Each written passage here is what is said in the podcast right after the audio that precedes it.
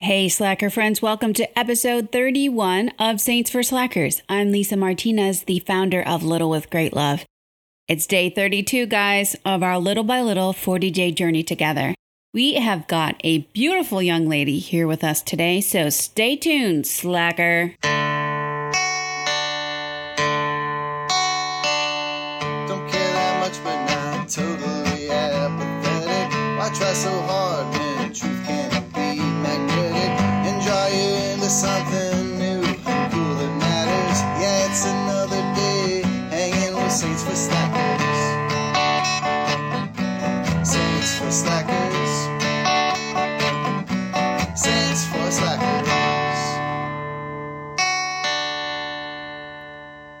Slackers. Hey y'all, it's Kelly Bro back again with Redbird Ministries to introduce you to Caroline Grace Scullett. Sweet Caroline, dun dun dun. She's so good, so good, so good. Oh, my bad. I'm sorry. I thought that was a prompt for karaoke. Anywho, this sweet little girl has a heart of gold and is only 13 years old, y'all. Fun fact about this blue eye beauty her 14th birthday is on Easter Sunday this year. How cool is that? She was born in 2007, the year of grace. She lives in Lafayette, Louisiana, with her parents and her sister Lauren. She has a sweet connection with her two siblings in heaven and is considered her parents' rainbow baby after their two losses. She wants to be a pediatric nurse because she wants to help kids who are suffering. Loves to shop a little too much, but usually for others instead of herself. Loves fresh flowers, fresh floral arrangements, the beach, and Disney World. She is a good friend and always sees the good in others.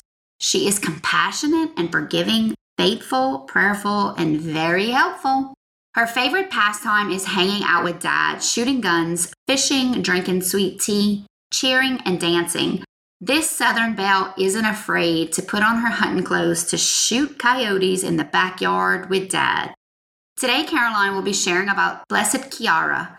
Blessed Chiara, who, like Caroline, suffered without complaining, was kind hearted, and when she looked into someone's eyes, it was like she was seeing your soul.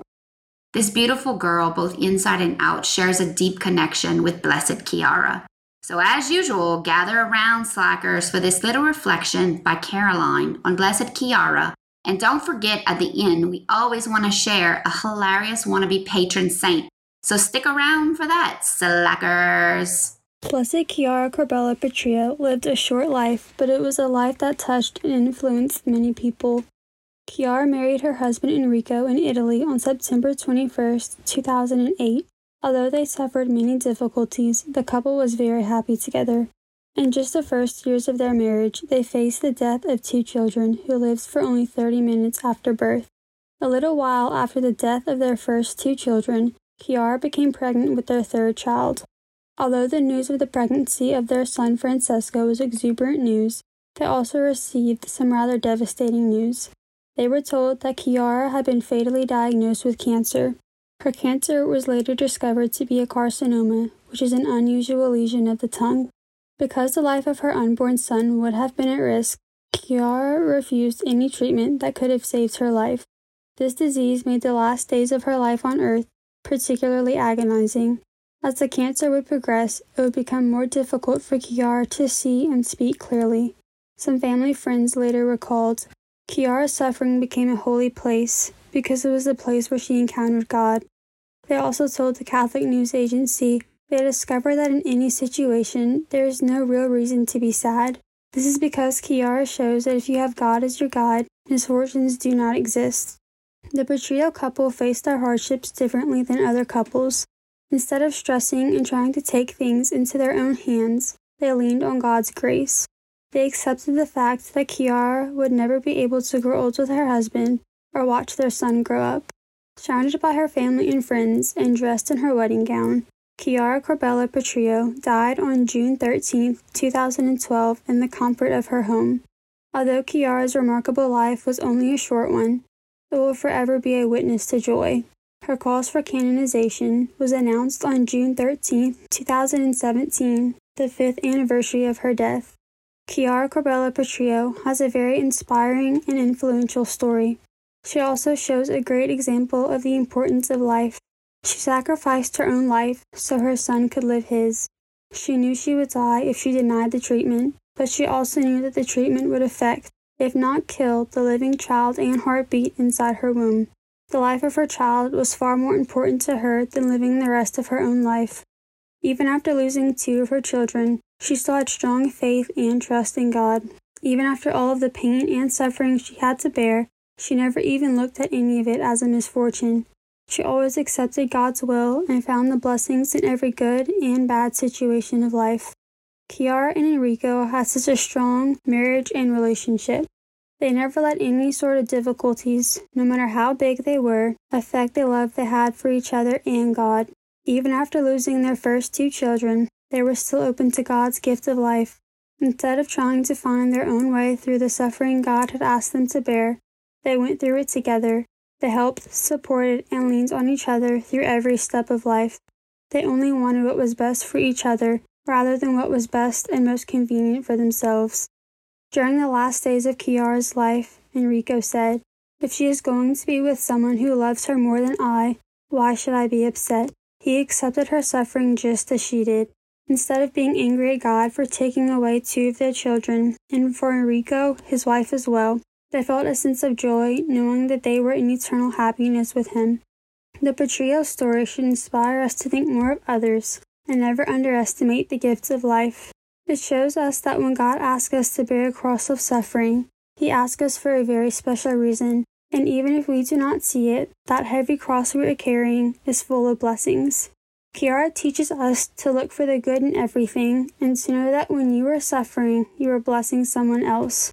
She suffered through cancer and gave her life, but she knew that she was blessing her own son with a chance to live and blessing her husband with a child.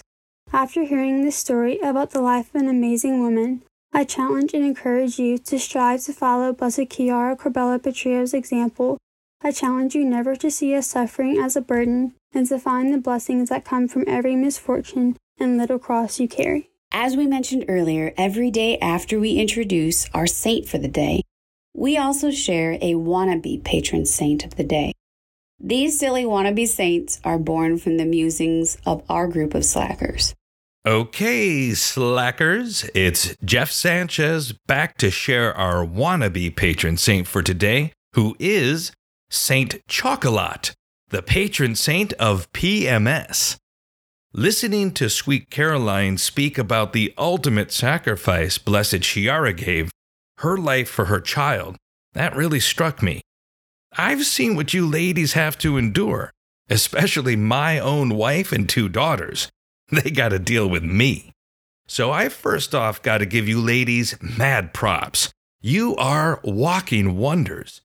Secondly, I wanted to give you and the men in your life another good patron saint to rely on Saint Chocolat.